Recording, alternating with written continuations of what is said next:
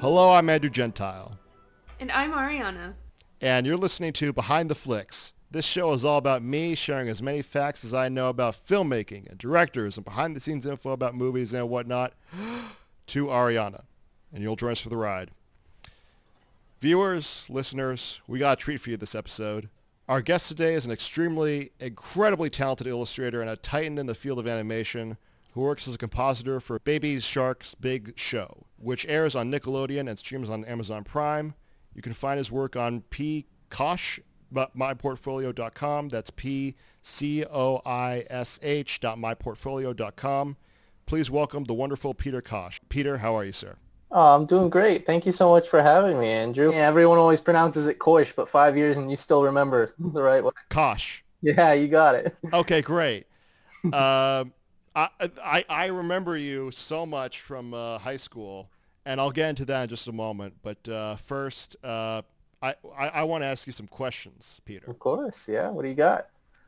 So, how did your passion for animation begin? Awesome. Yeah. Well, I mean, it started around the time that I met you, actually. Is Cause, that uh, right? Yeah, because uh, obviously we did freestyle. I don't know if you talked much about that on the show. We can maybe we'll get, we'll, we'll get to that. But um, in high school, I always loved um, design, illustration, that sort of stuff. And then I took a film class with somebody else in the call. And um, that's when I kind of realized that I could kind of fuse the two. And uh, my passion for animation was kind of born there. And how did you realize you wanted to pursue it as a career? Well, uh, it definitely is a, little bit easier to get a job in animation than illustration, I'd argue. Uh, especially the city that I'm in, Vancouver, is really well known for the animation industry. Really? Um, yeah, yeah, Wow. definitely growing. Some of the biggest studios out here, kind of like Right. the little Hollywood of Canada up here. Not only for uh, animation, but film as well. Growing industry. Uh, you are a compositor on Baby Shark's Big Show, correct? hmm that's right. Yeah, been doing that since about October now. Loving it. Awesome. And so for those who may not be familiar with the ins and outs of animation, can you please explain what a compositor does? Yes. Yeah. Thank you, Anne, yeah. asking my Uh, question. it, it, I, yeah, it's definitely not the most well-known um, aspect of the industry, but uh, so as a compositor, it's my job to take the animation from the animators and, and throw it into programs to um, clean it up, organize it, put all the special effects into it, and kind of compose it to make sure that everything looks right, uh, and give it that final polish. Um, where a lot of people might think that the editor would do that, um, uh, in animation, it's the compositor's job, and then everything that I finish up and polish gets sent to the editor, who just kind of stitches it all up together. Oh, That's incredible. yeah. That's really Definitely cool. the fun part. Yeah. and then you're the one that kind of gets to deliver the final product. It sounds like. Well, yeah. So, um, well, yeah. Once once I give it kind of the final look treatment, I'll uh, hand it off to the editor, and then they'll hand it off to Nickelodeon or See, whoever. that's Yeah. awesome. How many do you usually do? Like a whole episode by yourself, or do you No, have no, like no, portions? no. when um when I started, it was just um three of us on the team. Um, so it was three of us handling an episode at a time. Now we're about twelve people. Um, we split that up uh, about two episodes at a time. So So we are going to get to your review, Ariana. But 1st I want to address freestyle, which Peter already uh, Uh, talked about a bit. yeah, what the heck are you talking about freestyle? The only freestyle Okay. I know is like rap battles. Well, uh, freestyle was a uh, is excuse me. Wow, uh, I'm out of it. Uh, freestyle is a uh, art uh, program uh, run through uh, the Los Altos Mountain View uh, uh, High School District. Stop me when I'm wrong, Peter. By the way. you got it so far. Okay, and it uh, it had uh, curric- the two mandatory curriculums, uh, ma- two mandatory classes were uh, design and English, and uh, you were able to choose. Back when I went there and when Peter went there, we were able to choose between. And again, correct me if I'm wrong, Peter. Film and web audio. Did Yep, I get yep. that right? Okay. Was right. Now, knowing me, little since then. Yeah, it's changed a little bit. Yeah, uh, knowing uh, that I, knowing me, I chose film. Um, I think that's pretty obvious. Um, and you know, you had to apply for the program, and I got in, which is crazy. Uh, not so much for Peter, but uh, not crazy for Peter, but uh, somebody of his talent. Um, so that's what freestyle is. Did I get that right so far, Peter?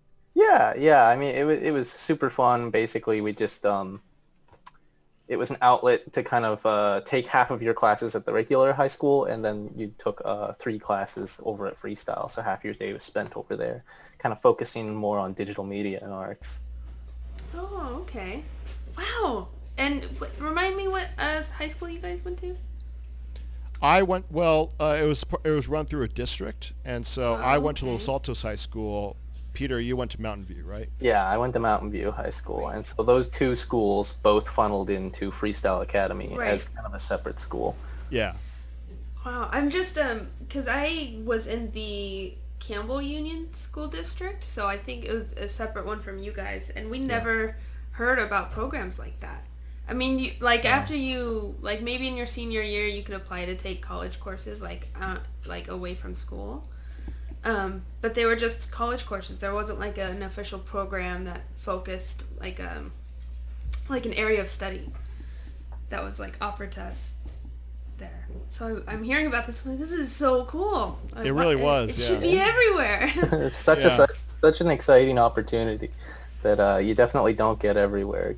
No, especially focusing on you know things like media or digital arts or films. Like, there's Mm-hmm. plenty of interest in that. Like, especially around the Bay Area.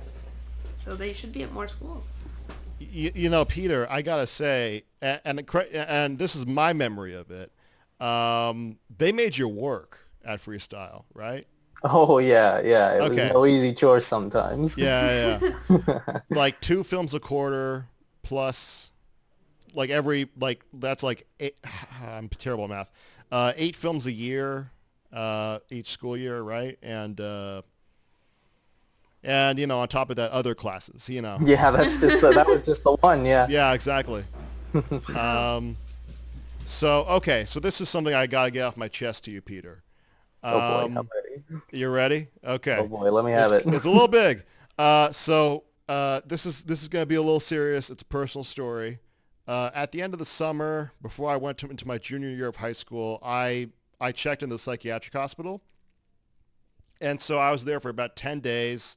And at the same time, I was supposed to start freestyle. Uh, uh, but then I checked, uh, and then thankfully I was able to. I got better. I checked out after uh, the ten days were up, and I wanted more time to transition from the hospital to high school.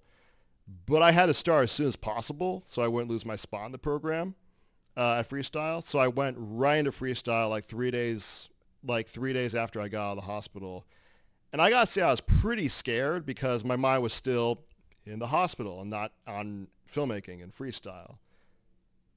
But I remember that one of the members of the very first group that I was assigned to at Freestyle was you, Peter. Yeah. Oh. Um, and what I remember is that you were always so kind and so polite and made me feel welcome. And I was, you know, I was I was still a little scared because uh, you know I I just gone out of the hospital, and so uh, you were a huge influence in my life, and uh, you were really kind and always so, so nice to me and polite. And uh, really, kudos to you, man. Thank you so much. Uh, you, you were really a pos- you, you were really always so nice to me, and uh, thank you. Thank you. so- Yeah, yeah. I, I remember that first little film project that we did. That's right. Yeah, I- a little uh, scavenger hunt. Yeah, that's right. It was like a scavenger hunt project. Yeah, Mm. and uh, yeah, it, it was it was uh, a filmmaking experience for me because uh, What I, were I each of your roles in the in the creation of this film? And in terms of me, it was the first time holding the film camera. oh, is that right? yeah, well, I was always a little bit into photography, but um, you know, they just kind of set us up with a little DSLR, put us into groups, gave us a list of uh, different random items around campus, and That's right. uh, just told us to go get some rough footage of them, just to practice, I guess, different framing techniques and stuff. And, yeah. Wow. Okay. What about you, Andrew? Huh, um, well, I uh, I acted in it a little bit. Um, I was an editor. I was still learning a lot about editing. Um, like, I, I remember on that project, I was trying to be like an artsy filmmaker, and like I, I slowed everything way down. I thought that was funny, but it wasn't. um, and that's kind of what you have to do as a young filmmaker is try out what doesn't work. So I remember my part didn't work. Peter's and our and uh, and his uh, and the, the, another filmmaker in the class's uh, part was great. My part kind of dried it down. oh, don't be too harsh on yourself. We're all there to experiment and learn. Yeah. Well, what, what I'm what I, well also what I was going to say was that I always remember being you being incredibly talented. Like whenever we had a screen in our class, your animations, your films would start, and they I, I feel like they would absolutely stop the show. You know, in terms of quality and how consistently good your films were, you were probably the best filmmaker in that class. Oh. And to this day, the quality of the, of your films pushed me to do better as a filmmaker. Oh, thank you, Andrew.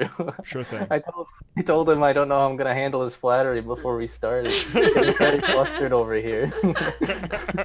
Smiling's a good place to start. There good. we go. Yeah. There we go. Uh-huh. All right. Now that we've got that out of the way, Ariana, Oh, I still have Can't- a review to do.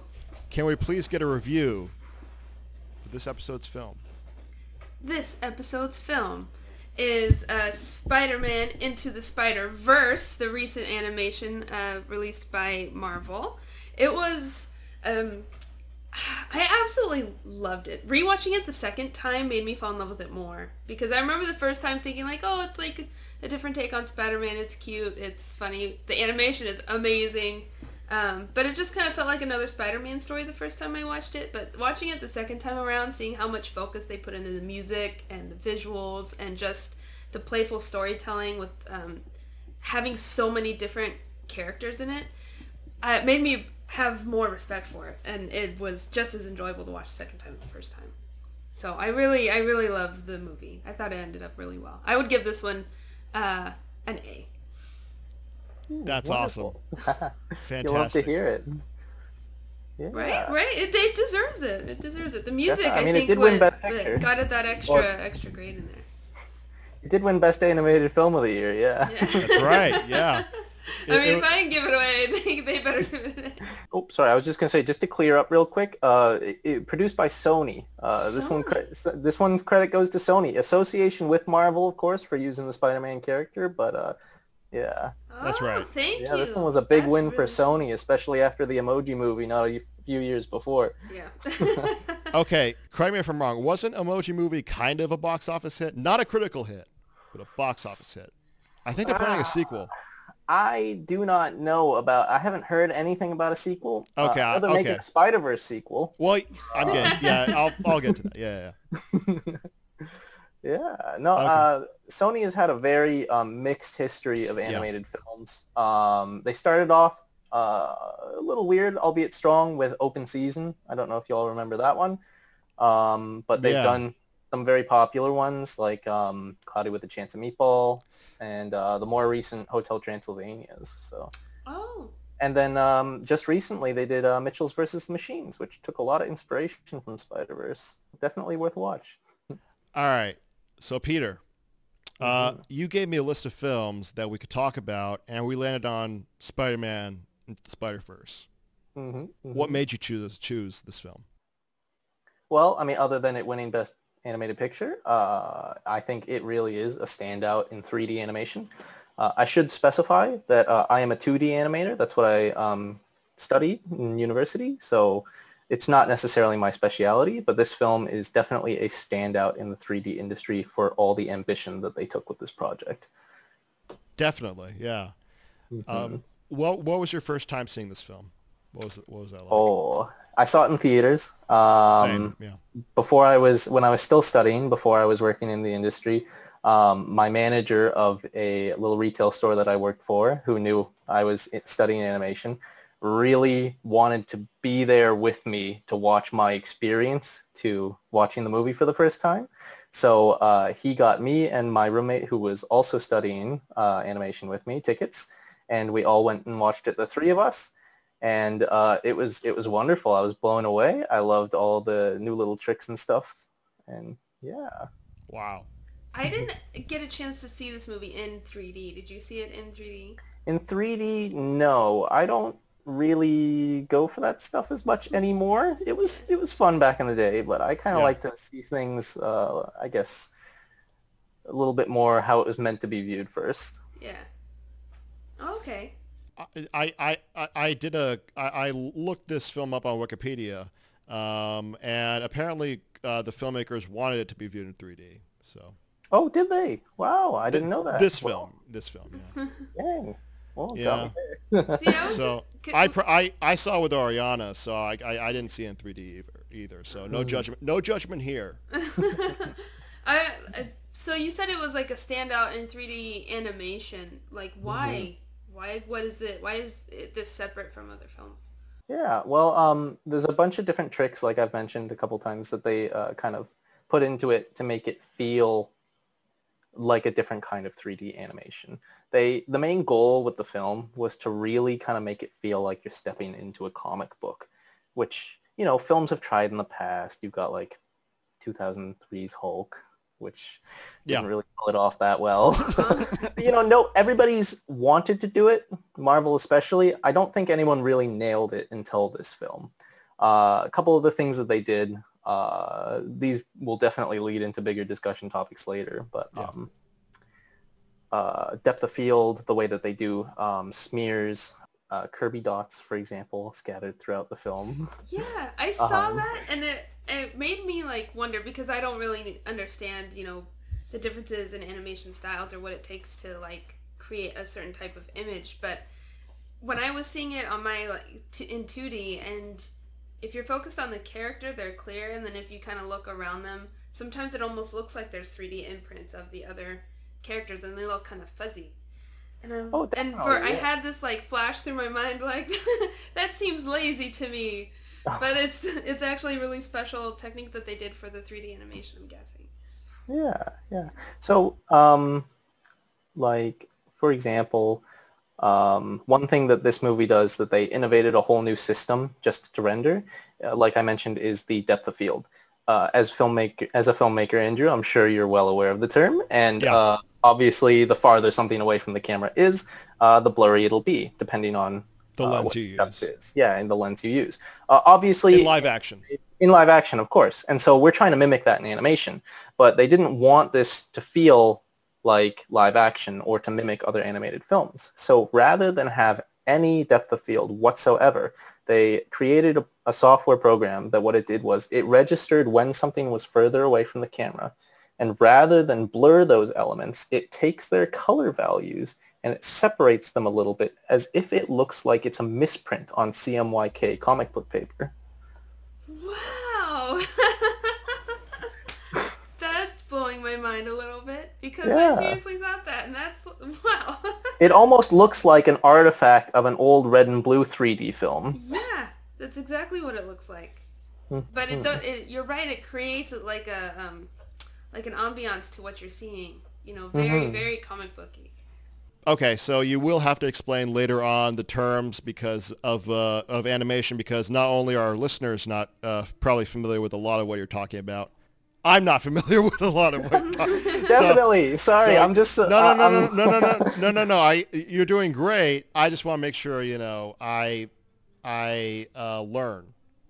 Definitely, definitely. Well, that's that's what I'm here for. I'm I'm just constantly surrounded by these terms. So if I ever say something, you're like, No, you're doing by that?" great. Just just stop me right there, and I'll I'll be happy to explain. okay. Awesome. Because this is really fascinating. I don't mean, Absolutely. I, I'm like Andrew. I don't Oh. know anything about it, but yeah. One, but that's one of the reasons I love the film because of all the different stuff that they, that I keep saying that they innovated for this film. Absolutely. Yeah. Like um, another fun one, um, motion blur is another term I'm sure you're familiar with. Uh, depending on the frame rate that the camera captures stuff, if something's moving really fast, it might capture an image blurry, like it's a smear. Um, in animation, we can add effects. It would probably be my job to add motion blur to something, but it's As a compositor. yeah, exactly, as a compositor. But it's artificial, so it's not exactly the same. Um, they decided that motion blur didn't really suit the needs of the look they were going for in this film. So what they did was, which is uh, growing more popular in 3D animation, is they adopted a 2D animation technique called smearing. So if you were to think about classic SpongeBob, for example, if a character's spinning around really fast, you might just see loose shapes and like a million eyes for a couple frames. Or I'm sure you've seen a couple of paused frames on cartoon. where it looks like there's two of them or something. That is a 2D animator's way of recreating motion blur called a smear. So rather than having um, motion blur like you would in live action cinema for 3D, uh, they went ahead and they animated smears into the 3D space of the Spider-Verse. And so, so uh, could, could you explain that a little further? Animating the smears, like uh, yeah, sure. So um, contorting the models, stretching them out, or um, oh, I see. Yeah, uh, where if you were to add motion blur, um, I might need to take a couple of steps back to make a step forward here. Uh, Sorry. it. No, no, no, no, no. it's totally okay. Um, when you're animating a character, for example, um, you have keyframes, what we call, which is the individual kind of positions of something's here, now it's here, now it's here. So in the program, a model will only exist in a space where you tell it to. Meanwhile, in life, in real life, if you're capturing something on film or on camera, something's actually moving through that real life space. But in a computer simulation, in the animation, something is here and then it's here and then it's here. So because you don't have that natural in-between that you would in real life, you can't as effectively create motion blur, which is why Right. smears, smearing is a tactic used to mimic it. Right, right. So what you're saying? Okay, c- can I kind of break it down a little bit? Yeah, definitely. okay so in animation uh, so w- w- okay let's say hand drawn animation right Sure. so um, the main so there's uh, keyframes and then there are the in-betweens Yes. so yeah. what you're saying is that uh, and and w- what I've learned is that in a hand drawn animation is that uh, is that you draw the keyframes like the main positions that each character goes from for example somebody walking picking up a pencil then walk getting up and walking again am I right so Yeah. Yeah. Yeah. and so uh, in between are is that movement that uh, of him like so you start here. This is the one keyframe. Then you go to here, which is him picking up the pencil, and then him walking away. So in between is that motion, and that was all how to be have to be animated. Yeah, yeah. So they Drawn. have yeah. That's sometimes in some in, in some uh, studios that is a whole job on its own. It is, yeah. called being an in-betweener. Yeah. it's a it's a great starting position if you're looking to get into the industry, and it's also very exhausting. Yeah. An in-betweener. hmm So should I just dive into my what facts I I have prepared? Yeah, I'd love to hear some fun facts. In November 2014, Sony Pictures computers were hacked by a pro-North Korean group who identified themselves as, quote, the Guardians of Peace, unquote. As a side note, the main motivation for the hacking was that the group wanted Sony Pictures to cancel the release of their upcoming film, The Interview, a comedy about a plot to assassinate Kim Jong-un. Due to the hacking, plans for upcoming Sony Pictures films were leaked. One of those films ended up being Spider-Man Into the Spider-Verse. Ariana, Peter, let's learn about the creation of this installment in the Spider-Man franchise. That's wild. I had no idea. I remember the controversy over the interview, but Yeah. uh, I had no idea that's what leaked the film. You said that that was November. Was that 2018? 14. 14. Wow. Yeah. Because they, I was gonna say, because 28 November 2018. No, no, no, Just before it came out. Yeah. So No, no, no. 2014. Wow. Yeah, that's that's how far back it was uh, being planned. Mhm. Uh, an animated film about Spider-Man uh, made by uh, Christopher Lord, uh, uh, yeah, blah, Phil Lord and Christopher Miller. there you go. Okay, to explain who those guys are. After box office hits such as Cloudy with a Chance of Meatballs and the Lego Movie, as well as 21 Jump Street, a reboot of the 80s television show, filmmaking team Phil Lord and Christopher Miller were, and still are, hot.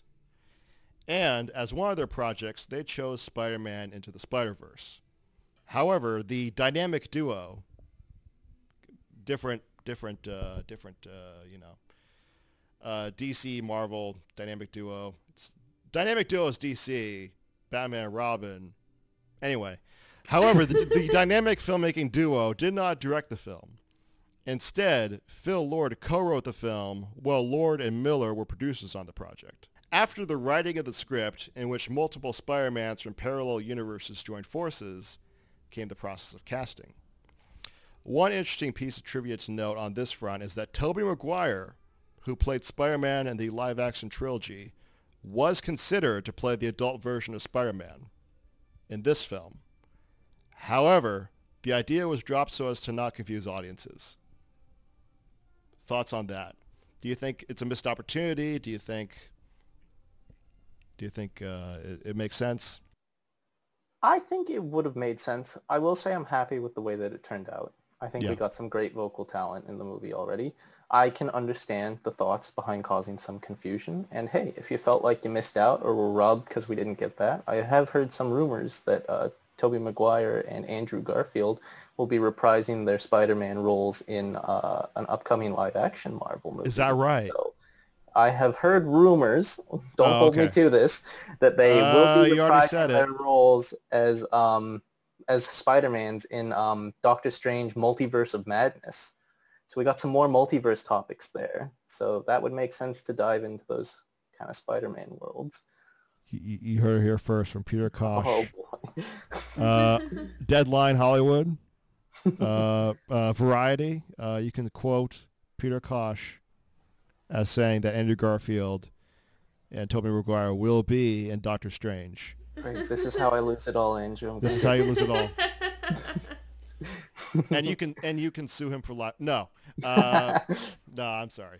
Okay, uh, I'm sorry, Ariana. What were your thoughts on Tobey Maguire?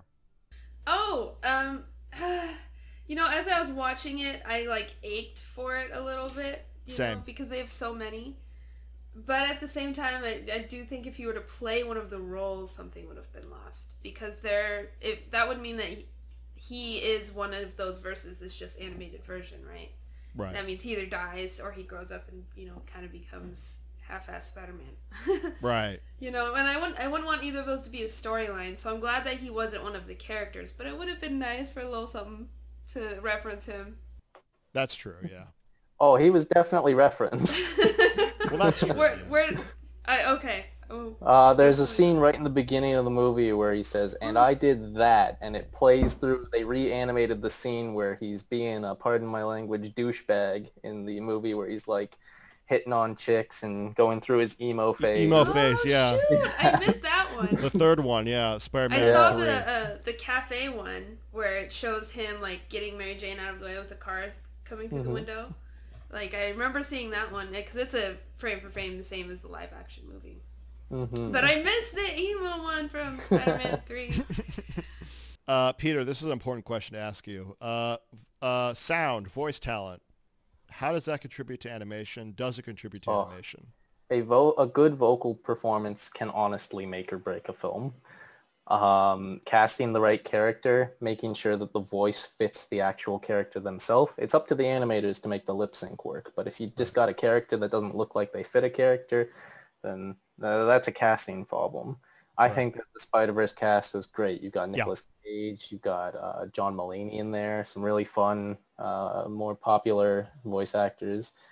And uh, yeah, I think that they did a they all did an outstanding job and really helped bring the film together.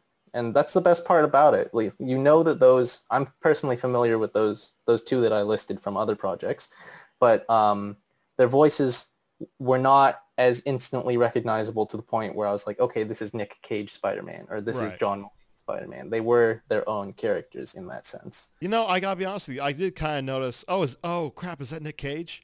I did notice Yeah. that a little bit, but uh, but that that added to it for me. So I but Mhm, I, I totally get your point. Yeah. Yeah.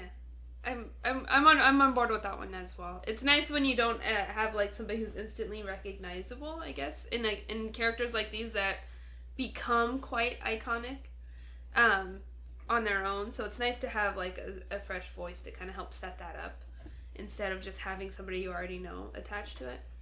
hmm Um, but like I, I agree with Andrew that having Nick Cage like just you know voice one of the Spider-Mans it's like yes. Thanks, speaking thanks speaking of voices, uh, I I'm surprised I didn't mention yet. Uh, Peni Parker, the anime Spider-Man, uh, from the movie, voiced by the lovely Kimiko Glenn, is the voice of Baby Shark on Baby Shark's Big Show. No Oh kidding. gosh. yeah. That's crazy. It So, all uh, ties I get to- together. I get to hear that voice all the time, and I didn't actually know once I first started working on the show. It was only once I revisited Spider-Man after starting on the show that I was like, "Is is that no way?" And I had to Google. like, sure enough, that's the voice that's in my ear all day. oh my gosh. That's insane. Yeah, That's awesome. I love that you recognized it too. yeah, yeah. Wow. Oh man, my mind's blown. All right. As we previously talked about, Lord and Miller wanted the film to feel as though the audiences, quote, walked inside a comic book, unquote, as was, of course, uh, covered by Peter and Ariana. So a 10-second test animation was created. That 10-second test took two animators a year to complete. yeah, that Wait, doesn't did- surprise me. Did I get that? Did I get that wrong, uh, Peter? No, no, no. I think that's right. Um, I think that's right. It definitely took them a while. I, I, I had Yeah. four years in my mind for some reason. That might have just been total production time. Well, no, no, uh, for that 10 second test animation. yeah, for the 10 second thing. Yeah, the, Yeah. yeah, yeah, Yeah. a whole year because um, they the look was very important to them on Yeah. this film. So they definitely took their time refining it. Um, I, I took a um, reading the screen class in university, and um, I was lucky enough to do it uh, in the spring of 2019, right after the film came out. And our teacher, uh, what she does every year is she says, pick a film that was in theaters this past year, and every lesson that we have, which was a different film topic, I will pick something from the movie that you've selected to talk about in regards to our lesson. And so Spider-Verse having just come, can't come out, uh, we all chose that, of course. And No so every week we got a little lesson on another fun fact about Spider-Verse. what a good teacher. Definitely. Uh, and so just to tie into what you were talking about about the the, the preview, um, uh, so we had we had watched that uh, in the class, uh, and it, it's it's beautiful. It has definitely really changed since that preview was created. Uh, but the, you can see that the bones are there. Some of the uh, some of the shots, some of the most recognizable shots in the movies, stayed the same from that preview. Leap of Faith, most famous shot from the film, I think Yeah. Oh yeah. um, straight from from that initial kind of test run. Is that right? hmm Huh. Wow. Very cool. Makes me want to watch it. It's only 10 seconds. Yeah. Man, Peter's dropping some knowledge tonight. Yeah. Awesome. So, okay, this is going to be boringly familiar to Peter, but this this might be something I this is kind of something I need to cover with uh, with our listeners. The final film ended up being animated, as we mentioned, in a painstaking process. Each drawing in the film was shown at either 12 drawings per second or 24 drawings per second. Just as a reference for listeners, live-action movies are conventionally photographed at 24 frames per second. So, Peter, can you explain further what this means? Like, uh, like how much labor that go- goes into that? Definitely. Oh, I planned on talking this before we even started this call because it's, Oh, a re- it's, it's another really interesting thing that they did with this uh, with this film.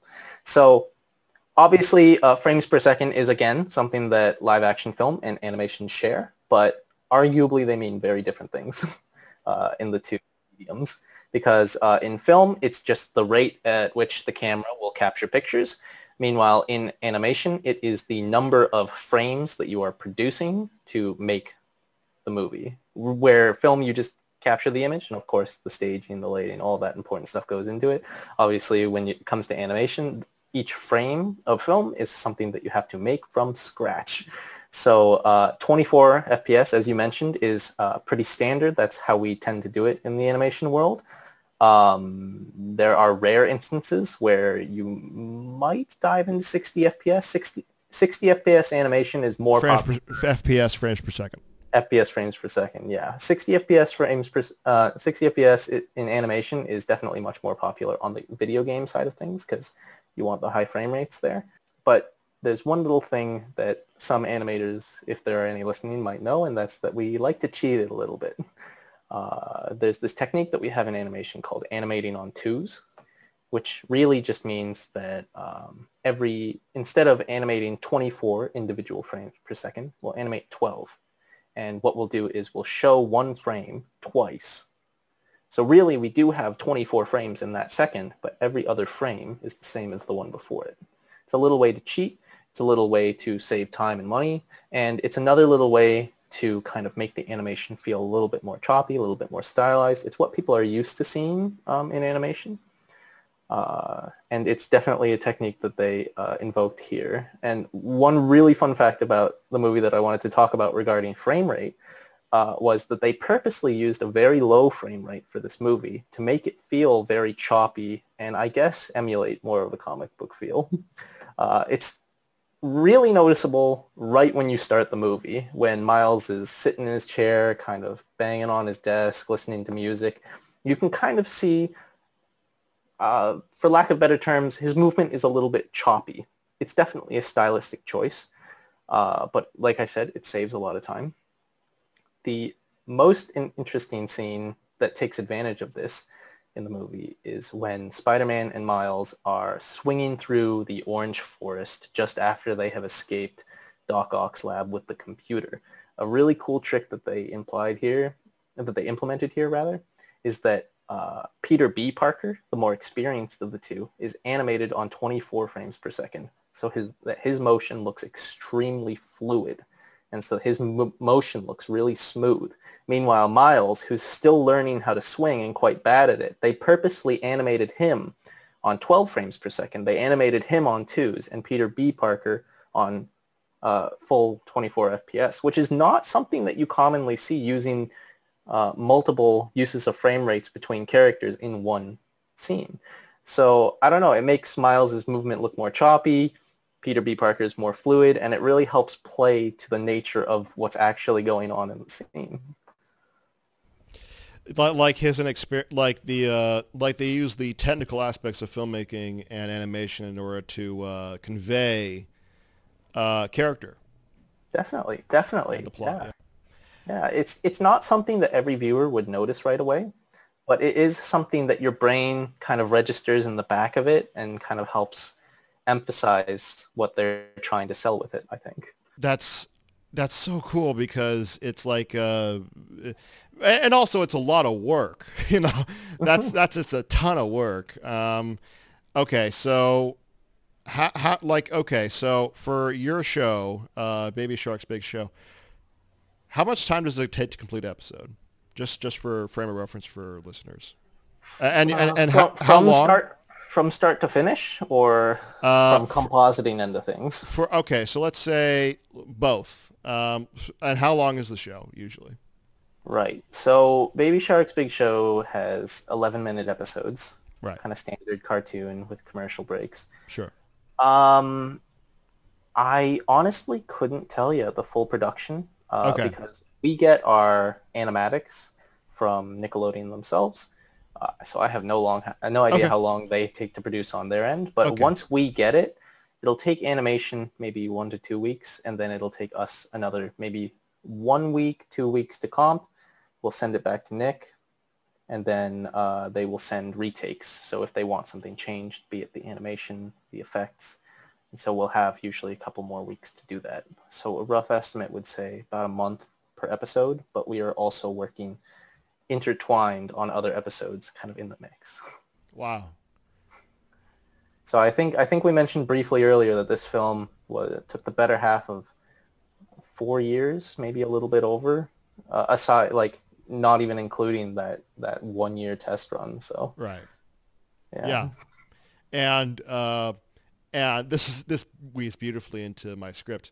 Um, in order to reach their release deadline, and still use the painstaking animation process, Sony Pictures were forced to employ 140 animators, the most used on one of their feature-length animated films.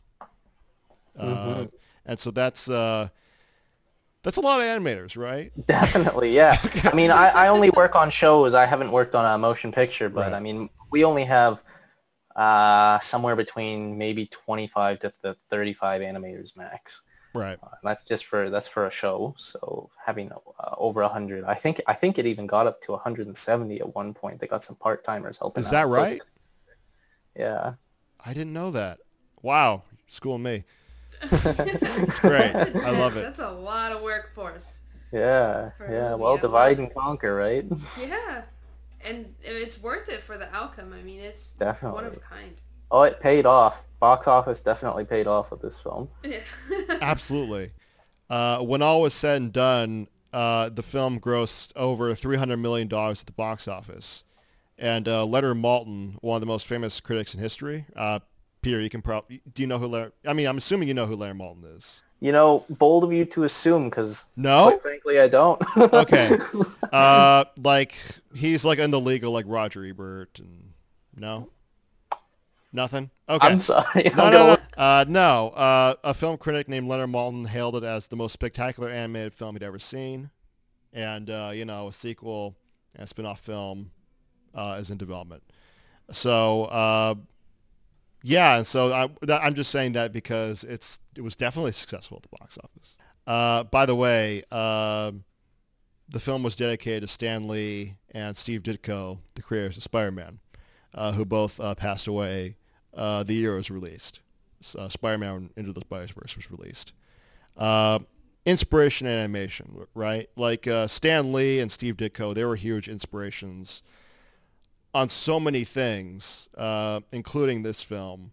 Uh, their art, their art, their work. Um, Peter, what inspires you? Like, what artists and what works have inspired you in terms of your work? in terms of my work, well, at least in the at least in the animation industry, I, I mean, I'm a film lover. It's it's really that kind of special innovation when when a company really pushes something and innovates something new, and I go like, wow, like that's something I've never seen before. Right. Like that's that's one of the reasons why I love this industry is because so many people are willing to push the bounds uh, and break records and really kind of take the art one step further every time. Um, as, as far as what's been a big influence, I mean, um, I mean, Spider Verse has been one. I mean, it's a more recent one that's come out. Um, uh, I mean, I love Pokemon. Pokemon's a pretty big one for me. Uh, I love shows like Steven Universe, movies like um, Song of the Sea. Uh, Cartoon Saloon is probably one of my favorite animation studios. They just came out with a new film pretty recently, uh, Wolfwalkers. I don't know if you've heard of that one. Definitely recommend watching that one. Um, yeah, just kind of seeing the limits be pushed and really uh, innovating new art forms within the medium is what I love to see. Yeah, it keeps it everything exciting and relevant. Like you, uh, it doesn't matter how long you're in the industry. If you're in there, you know, you got something to look forward to. It's constantly developing, right? Definitely, definitely. I mean, look at Pixar, for example, which is arguably one of the staple animation companies for innovation. I mean, look at, um, I, I love the comparison image of Spike the dog from Toy Story 1 to uh, just that one cat from Toy Story 4, Yeah. just to show how far the technology's gone. L- l- what you're saying is that uh, Spike the dog in uh, Toy in the first Toy Story, you know, looks like really blocky and not like a dog at all. Course. Meanwhile, well, that was, Toy that was innovation at the time. That was, that Exactly. was incredible. well from from now from today's frame of reference. Meanwhile, uh, Toy Story 4, the cat kind of looks like a cat. Pretty much looks like a cat. You know. Yeah, yeah, definitely. yeah. Uh, and uh, just give it another 20, 20 years, Exactly. and uh, we're going to be looking at that cat the same way we look at Spike now. And Exactly. I can't even imagine that because I think the cat looks so real. Yeah. How are they going to push it so much further to make that look like that?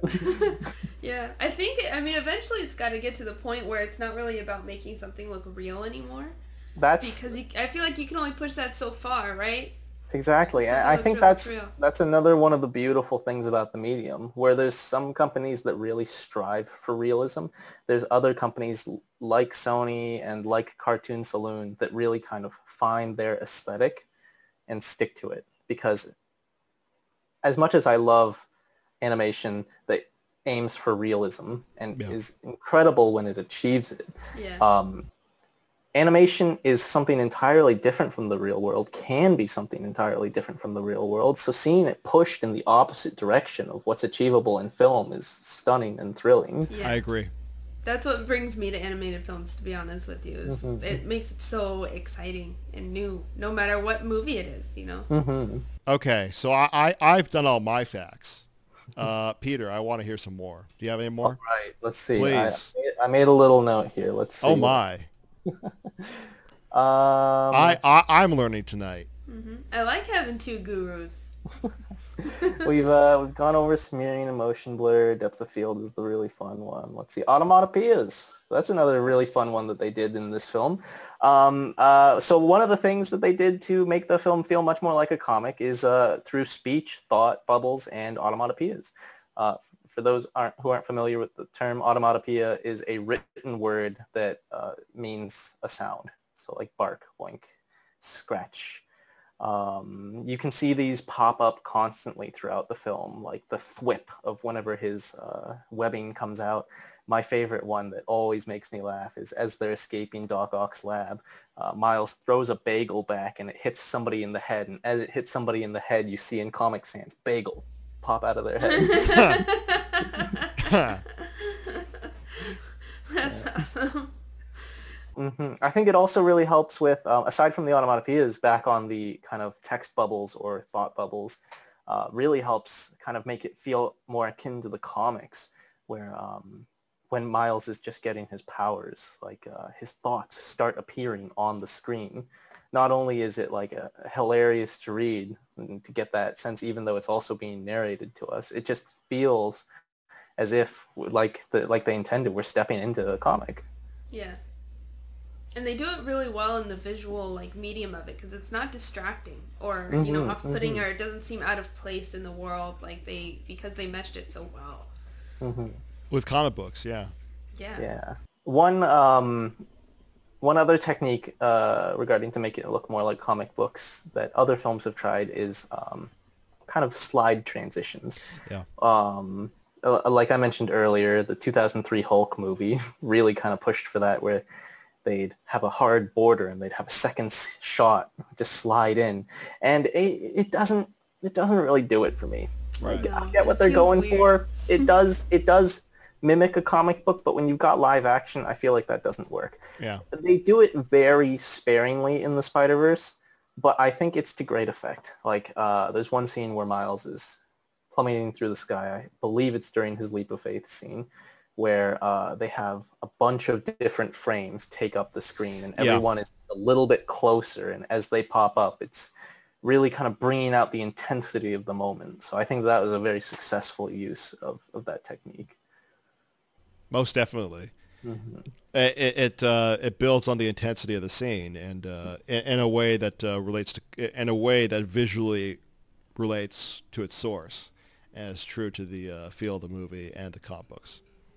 oh i wish i brought a little bit more notes i think we've briefly gone over everything everything really fun that i wanted to talk about but one, one kind of question that i wanted to ask you guys is if you had to pick your favorite kind of scene from the movie do you know what it would be Leap of Faith, as basic Yeah. as it as basic as it is, Leap of Faith. Uh, I don't think it's basic at all. I think it's great. Good. I, I mean, I, I honestly just replay that scene just just to get pumped up for things, you know. hmm hmm Um, yeah, de- definitely. Definitely the imagery. If I could talk a little bit more about Leap of Faith, one of the one of the re- I mean the for those who might not know what we're talking about, Leap of Faith, when Miles finally takes the jump off the building towards the end of the movie, and we get to see the city skyline upside down. Uh, the whole reason it's upside down is because in that moment, Miles is they wanted to make Miles feel as though he is ascending Yeah, into becoming Spider-Man that makes through sense. falling. So by flipping it upside down, you get something super artistic as well as that deeper meaning, which is just great. And, and like I said, that was one of the that was one of the shots from the uh, from the t- kind of test trailer that made it all the way through into the final movie. Wow, Those guys they had it they knew what they were doing. absolutely. I mean, they obviously had like a this is how we want it to feel by the end. It's like they they know it's gonna hook someone, which the most meaningful part of it is when he overcomes himself, right? So Mm-hmm, it makes sense that they put a lot of effort into focusing on that and why it lasted the whole time. hmm Definitely the cinematic climax of the movie. Yeah, really, really, really good. uh, I'd have to. If this is gonna sound super weird, but I remember watching it and thinking, uh, the the way that they connected the characters, um, I just like instantly fell in love with it. uh, was when Miles sneaks out of his uh, of the house and goes to see his uncle, and he's texting his uncle saying, "I see you." And he looks down at it, and it's him sitting down, and he looks over, and all of a sudden Miles is in the window, like messing with him. Definitely such a cute, heartfelt moment. Yeah. Yeah, really, really fun. And then the whole conversation afterwards was very like uh, uh, sweet, and I, it just it really um, made you understand the context of their relationships was something that felt very genuine and simple. Mhm, And I mhm. I love moments like that in movies. hmm Also really important to kind of build up and show that character connection, especially given what it leads to and the kind of emotional payoff there. Yeah. And Can I just say that the dad speech outside Miles's door, Mm. oh, it's so well acted. The way that he like chokes up over the lines. I don't know who that actor is, but whew, he did a fantastic voiceover. Because that really is just his voice. They don't show him saying the speech. Okay, the writing. That's what I was going to say. The writing. Um, so I, I know only Phil Lord uh, r- co-wrote the film um, uh, uh, between Christopher Lord, Christopher Miller and Phil Lord between that those two pe- guys. Um, but but in all uh, in the films that I've seen of theirs, which is 21 Jump Street, 22 Jump Street, and this, the writing across the board is fantastic. Um, you know, 21 and 22 Jump Street, they're, they're way better than they have any right to be. Um, like those are great comedies. Meanwhile, and, and Spider-Man and the Spider-Verse, you know, ha- and it has both kind of have like writing that kind of conveys the point of the film. Like it has like these emotional arcs to the characters, and uh, you, you know, and in uh, 20, 22, 21, 22 Jump Street, you think about the jokes, but there's also arcs in uh, in the terms of the characters. In the Spider-Man and the Spider-Verse, you know, uh, you think about the fantastic animation, but there's also emotional arcs to the characters, and that's re- there's that's really good quality in terms of uh, filmmaking. All right, any more closing thoughts? Uh, I mean, if you haven't seen the film, go check it out. Definitely worth the, the what is it? Like not even two hours. Yeah. Oh yeah. So Every yeah, second. worth the investment of your time. So go check it out if you haven't. And, yeah. Ariana, closing thoughts. Mm, I second that one. It is worth every second and worth the second watch. You know, it's not. Uh, it's definitely a film you can watch repeatedly and still get joy out of. So, it's, it's that time of year, summertime. Time to watch Spider-Man. Awesome. All right, Peter, what do you have to promote? Oh boy. Um, well, I, I, I've got a personal website if you want to check out, I guess, some of my um, personal work. Um, I think Andrew tagged it at the beginning. You can check that out. P C O I S H dot myportfolio dot com. Yeah, that's right. That's right. Um, uh, or if you'd like to check out uh, some of my more recent up-to-date work, I am posting on my Instagram. Uh, I do a lot of Pokemon stuff over there. So if you like that, good spot for that. And what's your Instagram called? Uh, it is called Peeber underscore Koifish. Uh, so P-E-E-B-R underscore K-O-I-F-I-S-H. And we'll definitely link to that and the website in the show notes. Yeah. Uh, Peter, thanks so much for joining us. Please, please, please come back. Oh, We need you. yeah. Well, there's Oh my so many more films that I'd love to talk about. Absolutely. We, we need you back, man. You are awesome. You did my job for me. All right. there we go, yeah. Pretty much, Oh, yeah. So Yeah, many. wow. I mean, I learned so much. You're really um, you're really in tune with your industry. I can tell, Oh, and you, and you love it. So I'm like, oh, Yeah. it's exciting to hear from you. I really liked everything you had to share with us. Listeners, if you have any comments, questions, or suggestions for future episodes, feel free to shoot us an email at independentcreatorstudios at gmail.com. If you like this episode, please write a review and subscribe to us on iTunes or SoundCloud or YouTube. We'd love to hear your feedback. Behind the Flicks was created by myself and Ariana. I edited this episode. My name is Aaron Gentile. This has been an Independent Creator Studios production.